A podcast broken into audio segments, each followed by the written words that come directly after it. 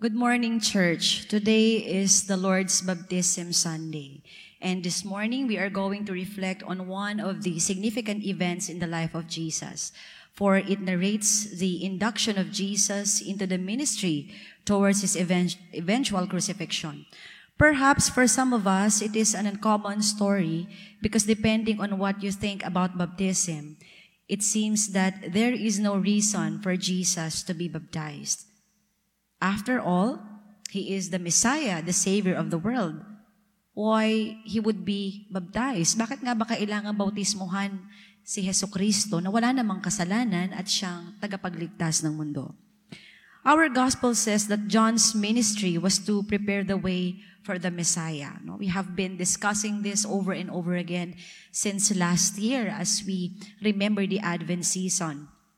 The message of John was simple and straightforward. He said, Repent because the kingdom of heaven has come near. Ilang beses nating nabanggit ito from our previous sermon na bagamat ang mga tao ay nakikiusisa lamang sa ginagawa ni Juan at sa kanyang pagbabautismo at ang iba ay nag-aakalang siya ang ipinangakong tagapagligtas o mes- Mesias, subalit he was clear when he said that someone is coming who is greater than him. And the central message of John is about repentance, pagsisisi sa kasalanan. And we emphasize repentance as our willingness for the Lord to come freely in our lives. And when people repented, pag nagsisi ang isang tao, uh, sinusundan ito ng pagbabautismo na ginagawa ni Juan Bautista. Now, sa atin pong tradition, sa Reformed tradition, meron tayong dalawang mahalagang sakramento na atin pong ginagawa sa ating iglesia. Ang sakramento ng banal na komunyon, the Eucharist, at ang sakramento ng bautismo. Ang mga ito ay may malalim na kaugnayan sa ating buhay pananampalataya at sumasalamin ito, itong dalawang sakramentong ito, sa buhay, ministeryo, kamatayan ng Panginoong Hesus. Ang communion ay gawain kung saan inaalala natin ang kamatayan at pakikiisa sa paghihirap ni Jesus kasabay din ng ating pagsisisi at pagkilala sa ating mga pagkakasala. At ang sakramento ng pagbabautismo ay pagpapatibay sa pananampalatayang ating tinanggap. We profess and we validate or we embrace in all fullness our faith in Jesus Christ. Ito yung ating pagbibigay ng patotoo at pagtanggap natin na talagang si Jesus ang aking sinusundan at ito ay aking binibigyan ng marka no, uh, sa pamamagitan ng aking pagbabautismo. In our Protestant tradition, we have this infant and adult baptism. No? Meron tayong pagbabautismo sa mga bata, mayroon din naman para sa mga adult members of our church.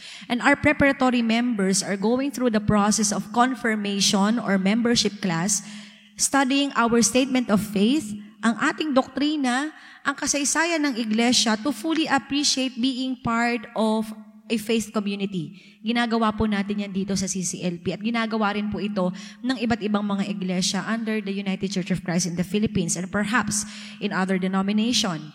It is the time when we are preparing our members as full-fledged members of the church mapa-infant or adult baptism, bawat simbahan ay may natatanging mga pamamaraan kung paano po ito isinasagawa.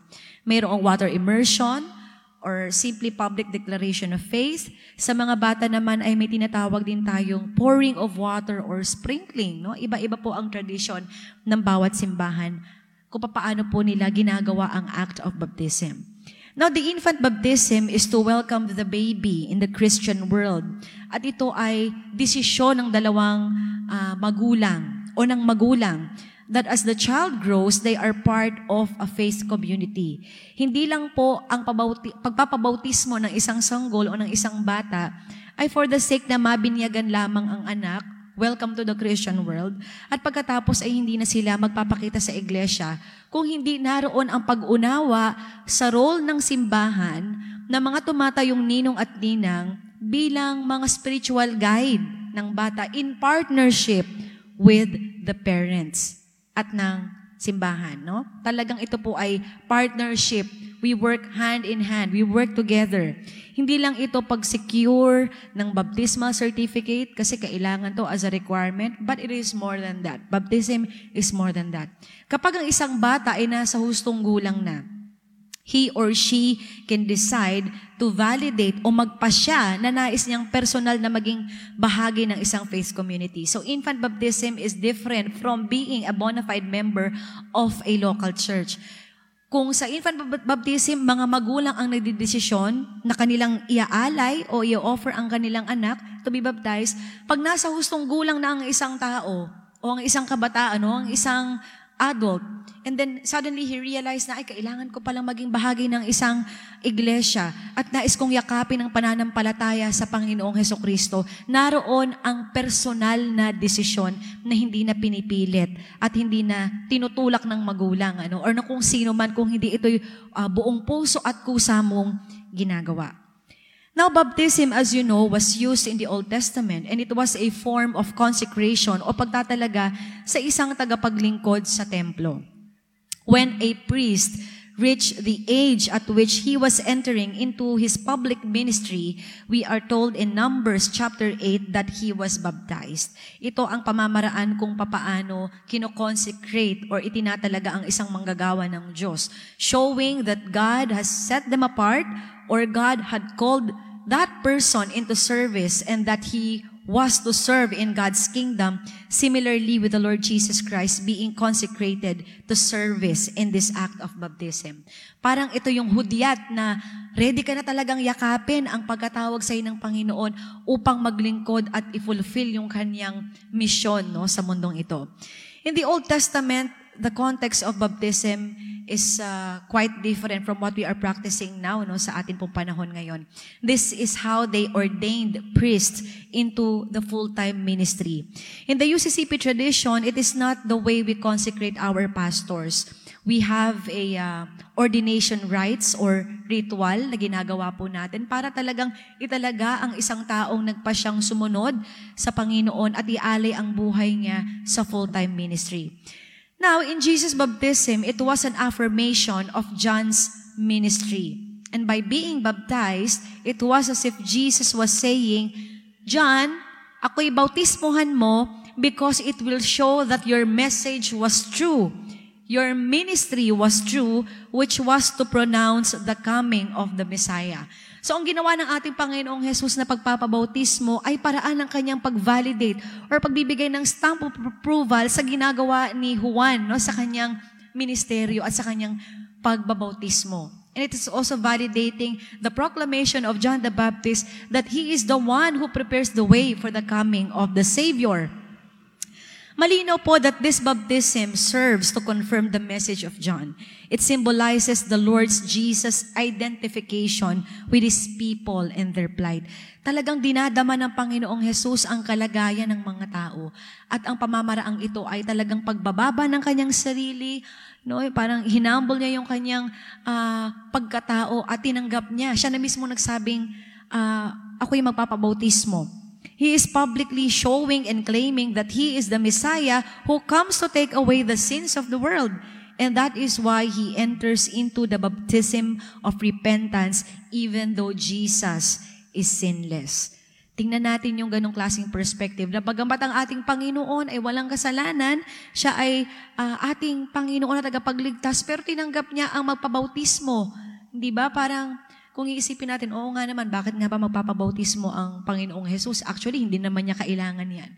But it is the way of our Lord to show us the true humility. No? Kung paano niya binaba yung sarili niya, again, from the message from the pulpit last year, from the manger, no? Uh, following the way of the cross, following the, the suffering and the crucifixion, it means humility, pagbababa ng sarili. Now, for us to understand the context of this event in Jesus' life, we have to understand that the Jewish people were looking for a liberator. Countless times we have mentioned this in one or two of our sermons that we know how desperate these people for a liberator and they long for freedom.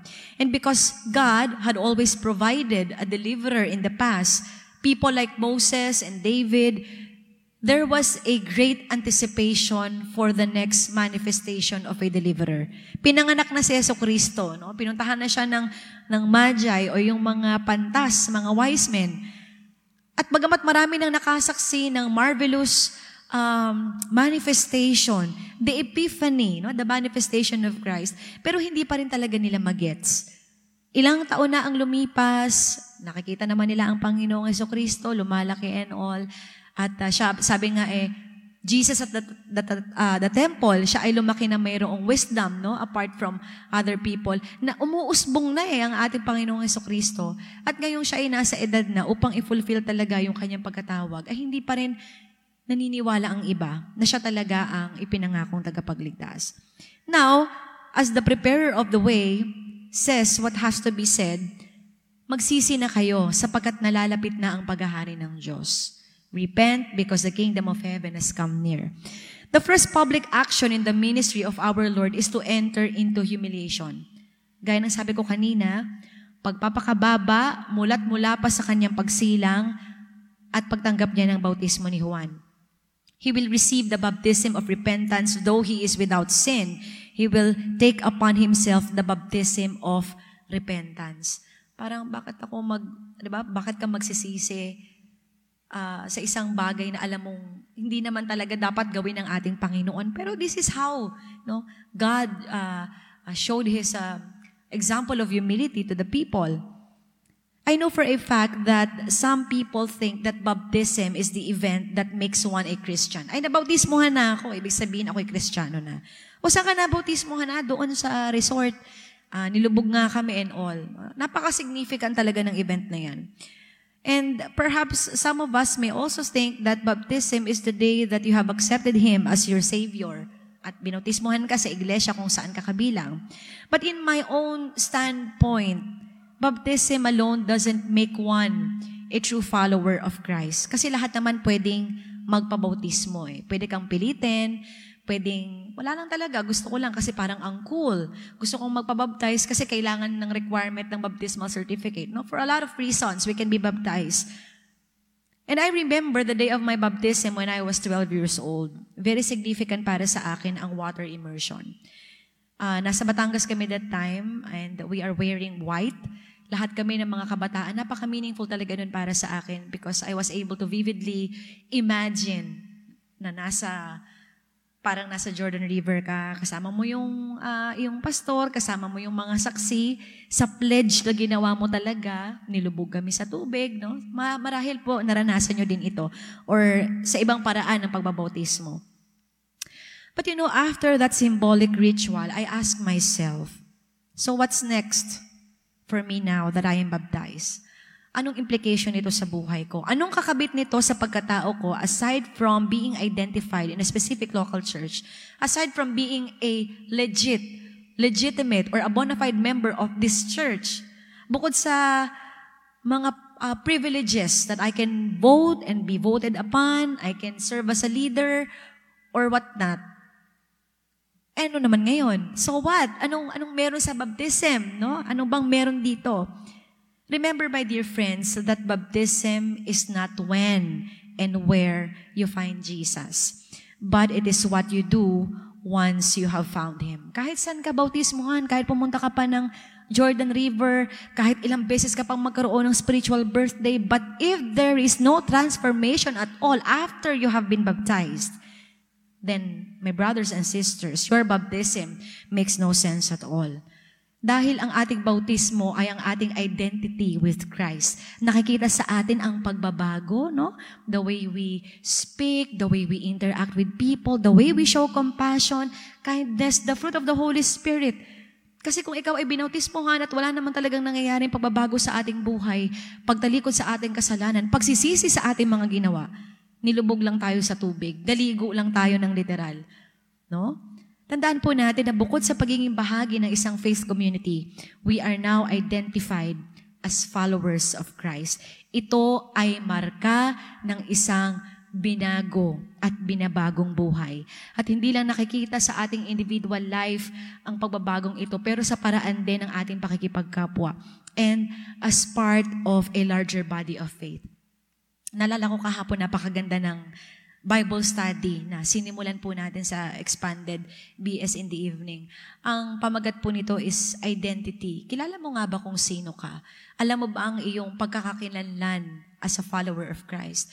Does your identity only uh, connected to your, you know, parang self na kung ano lang ang sabihin mo, eh, ako ito eh. So, wala na yung pakailan mo yung iba. As long as masaya ako sa ginagawa ko, this is me, I will not change because this is the way God created me. Pero talaga bang yun ba talaga, no? Ang ating identity. Ganun ba dapat talaga mag, ma-develop ang ating personality o yung ating character? At maganda po talaga na tayo ay lagi mag, mag-aral, magsaliksik sa uh, salita ng Panginoon upang makita natin na hindi talaga tayo nabubuhay on our own. Because after we have been baptized and since you are part of this community of faith, meron tayong responsibility, meron tayong accountability sa isa't isa. No, hindi na lang ikaw sa sarili mo, pero sa kapatid mo, sa pamilya mo, sa asawa mo, no, sa mga kapitbahay mo, nakikita sa atin ang pagbabago ng buhay na dinala sa atin ng ating Panginoong Heso Kristo. What important is the transformation of mind, heart, and soul after we have been baptized and our preparedness to serve others. The Lord's baptism reminds us of the importance of humility. It was required for His obedience on our behalf. Nagpakababa ang Diyos to show His full allegiance and obedience to God no, sa kanyang gagawin para sa mundong ito. And He says to His disciples, at maging sa atin ngayon, sa panahon natin, that all those who follow after Him, the great servants, must themselves learn to humble themselves and serve. Ang ating Panginoon ang naglingkod at hindi siya ang pinaglingkuran. Mahirap talaga magpakababa, lalo na kung talagang napakataas na ng ating kalagayan sa ating buhay. Maaaring napakataas na ng ating narating, no? Napakahirap aminin ang ating kasalanan if we have been comfortable doing that over and over again at wala namang nagko-call out sa atin. At inisip natin, ay okay lang naman, kaya ko naman ng sarili ko. And again, because this is who I am, pero tandaan natin mga kapatid na tayong tumanggap ng bautismo at tayong kumikilala sa ating Panginoong Heso Kristo ay hindi na nabubuhay para sa ating mga sarili. Yung ating pagpapakababa is a one of the manifestations no, that God is with us kasi nakikita ito sa ating pamumuhay. Pagamat iba-iba tayo ng daang nilalakaran since we have been baptized, pero alam po natin na sa ating pagpapakababa, yung humility, the way we talk, the way we express, the way we show compassion sa ating kapwa, sa mga kasama natin sa iglesia, kasama mo mismo sa loob ng iyong pamilya, yan ay nais ng Panginoon na ma-develop sa atin uh, patuloy ano po at araw-araw. Now remember this, my friends, baptism does not eliminate our difficulties fix our problems, take away our pain, our sickness, our sorrow, or change the circumstances of our lives. Hindi ibig sabihin na kapag tinubog ka sa tubig, umahon ka, baptize ka na, tapos na lahat. Wala na yung ano mo, problema mo, parang instant na minagic at okay na. Pero kung iisipin natin, after ng baptism ng Panginoon, doon nagsimula ang matinding uh, temptation at pagsubok sa kanya ng Diablo.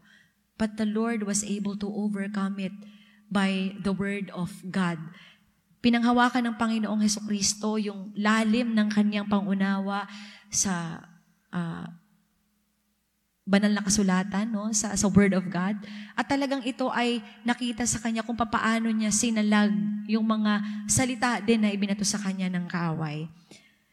Ngayon mga kapatid, baptism offers us a new way of being. Kahit mahirap at puno ng baptism of fire, ang buhay, isipin nga po natin ano yung mga baptism of fire ng buhay mo ngayon. Um, hindi natin yan alam, but sabi nga everyone is fighting a silent battle. Kaya hindi tayo dapat nagjo-judge ng ibang tao. Maaari na yung mga tao uh, will react differently. Maaari mag-react sila ng uh, mga salita na hindi siguro natin maintindihan. Pero yung pangunawa natin ay i-extend natin. Ano? Because again, everyone is fighting silent battles in life. At maaaring ang bawat isa ay dumadaan sa baptism of fire, sa bautismo ng apoy na napakahirap talagang mag-pass through. Alam natin na mas lalo po tayong padadalisayin ng Panginoon. Mas lalo tayo nagkakaroon ng humility, ng repentance, at katiyakan na ang Panginoong Jesus ay nauna nang dumaan sa baptism of fire na ito. Nagsuffer na siya eh, di ba? Namatay na siya sa krus, lahat-lahat na. Para sa iyo, para sa ating lahat. Baptism of fire in all aspects of life, gaya ng sabi ko kanina, sickness, death, betrayal, loss, hunger, lahat-lahat na Subalit sa kabila man ng baptism of fire that we are going through as a church, as a nation, and you, kung sino ka man, as a family, wag nawang mawala sa atin yung pag-asa na ang pag-asang ito ay nagbubunga ng pagtitiwala at higit na pananampalataya sa ating Panginoon. And when we pass through the waters of sorrow and difficulty, remember the message of Advent that God is our Emmanuel. God is with us Kasama natin ang Diyos. Dumaan man tayo sa apoy, hindi tayo masusunog. Dumaan man tayo sa ilog, hindi tayo malulunod. Because we know that God is with us, He will carry us through sa lahat ng ito. And remember when Jesus was also baptized and was praying, sa pinaka-later part o sa pinaka-bandang dulo ng ating pong binasang talata kanina, the heaven was opened and the Holy Spirit descended upon him in a bodily form, no, like a dove, and a voice came from heaven and said, You are my son, the beloved, with you I am well pleased. Ikaw ang aking anak na lubos kong kinalulugdan. And we proclaim by the word and example the good news of God in Christ because we have heard the voice from heaven declare us beloved children in whom He is well pleased. Mga kapatid, our baptism is an act of commitment and identification. When you are baptized and people see you, the expectation level goes way up. People will expect us to walk the talk, know? To practice what we preach. Hindi lang yan para sa mga nagkatrabaho sa iglesia, hindi lang yan para sa members ng council, sa members ng mga leaders ng any organization. Pero tayo, sa atin itong lahat sinasabi eh. Kasi lahat tayo binautismuhan, di ba? Sa uh, pangalan ng Ama, ng Anak at ng Espiritu Santo. And so there is an expectation and accountability Like what I've said, people will expect us to walk the talk, to practice what we preach because we are now identified with Christ. Yung identity natin, hindi na mismo tayo nabubuhay para sa ating mga sarili, pero si Kristo ang nabubuhay sa ating mga puso at buhay. And just like He was baptized to identify with us, we are baptized to identify with Him.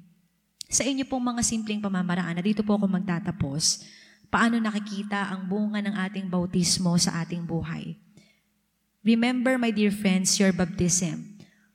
When was the time that your baptism has been so meaningful to you? Maaaring hindi mo na maalala kung sino yung pastor na nagbautismo sa iyo or naaalala mo. Maaaring this is only a public declaration of faith. Maaaring ikaw ay inimmerse sa water or iba't ibang paraan ng pagtanggap mo ng pananampalatayang ito. Pero ang pinakamahalaga sa lahat, sino ka na ngayon at anong nagbago sa buhay mo pagkatapos mong tanggapin si Heso Kristo bilang Panginoon na nagapagligtas sa tang bautismo na nanggagaling sa Kanya. Alalahanin mo ang ating Panginoon sa bagong liwanag ng pangunawa. Bautismo ng pagsisisi at pagsuko ng buong buhay.